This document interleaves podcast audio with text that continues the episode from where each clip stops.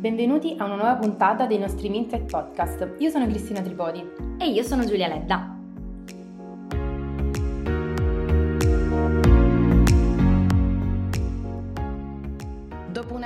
Pausa estiva riprende la nostra amata rubrica Donne che ispirano. Oggi una collega ci racconta il suo punto di vista come donna nel mondo del lavoro. La nostra ospite di oggi infatti è Silvia Beggio, che sta in azienda da più di dieci anni e che ci autodefinisce Minside Trotter. Ciao Silvia, benvenuta. Ciao a tutti, grazie mille a voi per aver pensato a me per questa puntata. Silvia, come dicevamo, sei in azienda da tanto tempo, da dieci anni, e proprio con Minsight hai praticamente girato il mondo intero, infatti è una Minsight Trotter. Hai iniziato a Milano, poi sei stata in Spagna, in Messico, ora vivi a Madrid ma viaggi settimanalmente a Roma. Ecco, allora innanzitutto complimenti. In secondo luogo, cosa ha significato per te viaggiare e conoscere così tante culture diverse?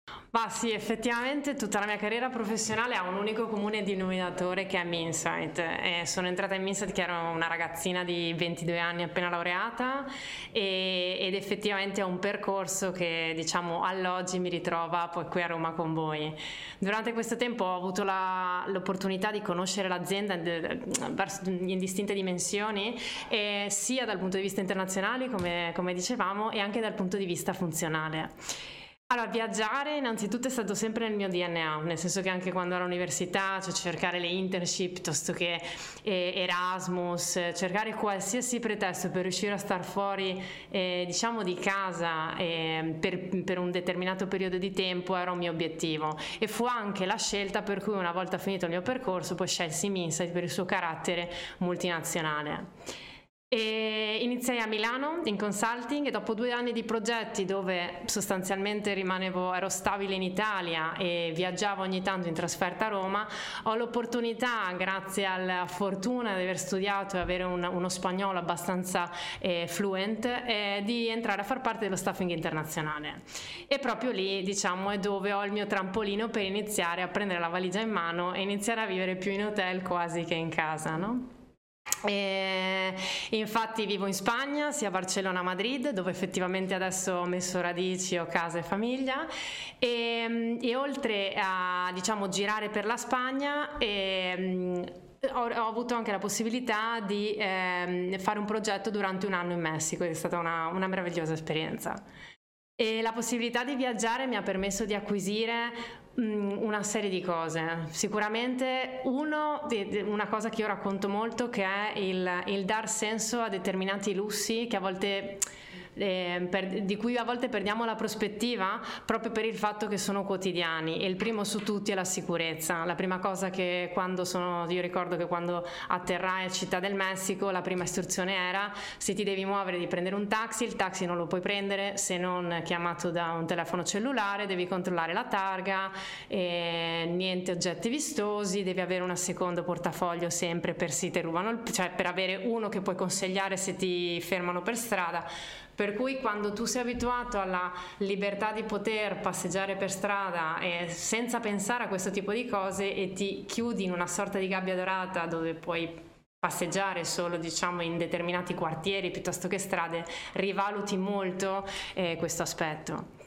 E ehm, il viaggiare oltretutto mi ha anche aiutato a riempire il mio zainetto con una serie di strumenti, io direi di decodifica di linguaggi verbali e non verbali, cioè alla fine molte volte quello che succede è che, e questo mi capitava molto, io lo ricordo sempre in Messico perché era la, la cultura diciamo un po' più distante, no? quello che conoscevo meno, con i colleghi messicani quando dovevamo fare un progetto, che loro hanno una parola che si chiama aurita, e aurita la, la, la, la traduzione letterale è adesso, subito, ok?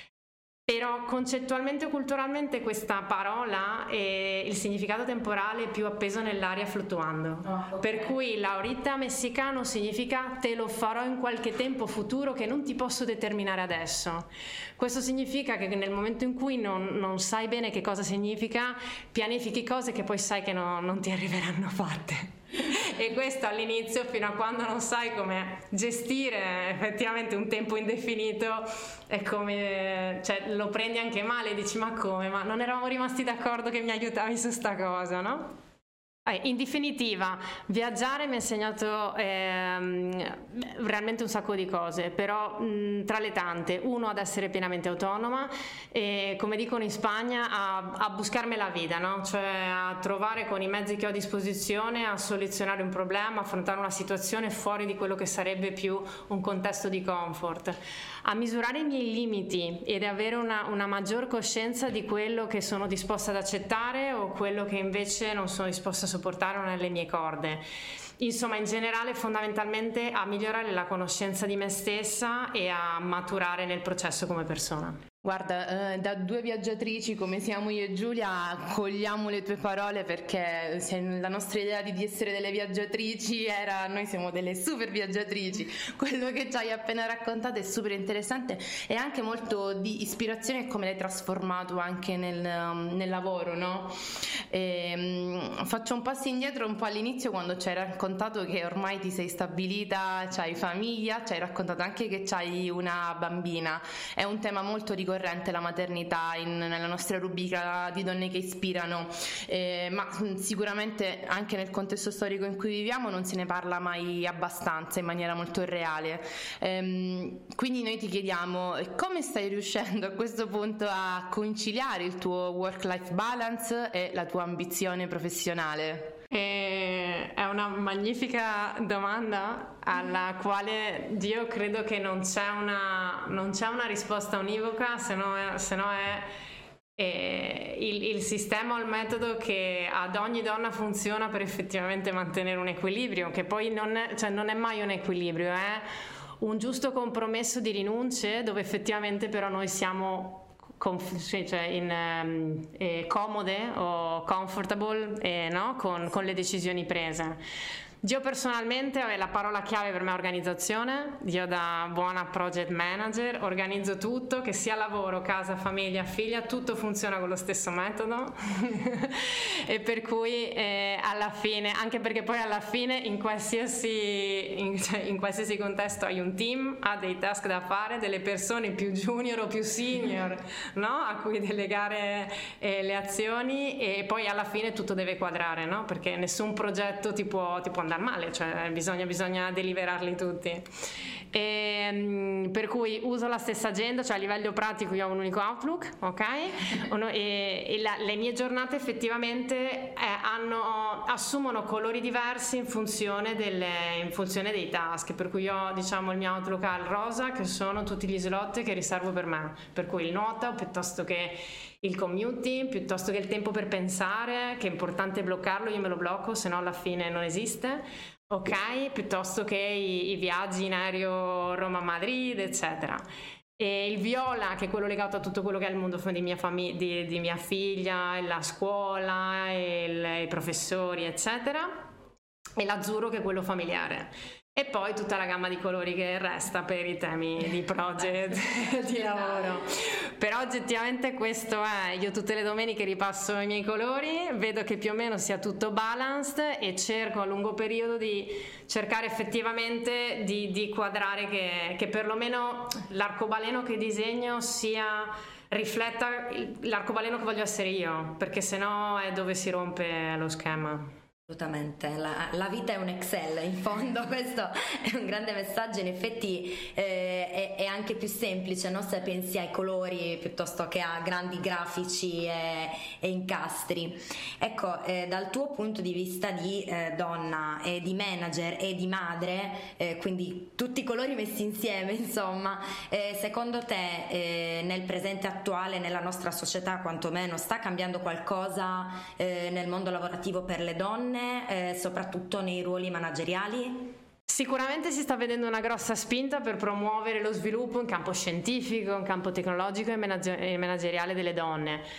Ti direi che incluso a volte ehm, credo che siamo oggetto di discriminazione positiva, no? che però d'altra parte eh, credo che sia eh, necessario per spingere un cambio culturale che secondo me altrimenti sarebbe difficile da implementare, proprio perché la sfida è quella di mettere in discussione stereotipi che inevitabilmente influenzano il nostro processo di decisione giornaliero e che, vengono, che sono sedimentati o stratificati da anni e anni e millenni di determinati diciamo diciamo, forme di vedere il mondo, se vogliamo, no? o simbolismi. E io credo che in questo processo anche la donna ha una sfida, una responsabilità che è quella di credersi questo cambio, cioè eh, siamo noi stessi che dobbiamo lottare ogni giorno per controrrestare questi effetti di simbolismo che alla fine sono intrinsechi a noi per l'educazione e la, il contesto dove siamo cresciute, no? in, in, un, in, una, in, una, forma più o meno profonda. No? Per esempio, questa è una sfida che anche personalmente ho, lottare contro la famosa sindrome dell'impostore, per esempio, credo sia una delle grandi sfide per le donne di noi oggi. Sì, ehm, io e Giulia facciamo sì con la testa, condividiamo, diciamo molto spesso ci mettiamo da sole dei paletti. Andiamo verso la fine e ovviamente eh, ritorniamo alla nostra domanda di rito.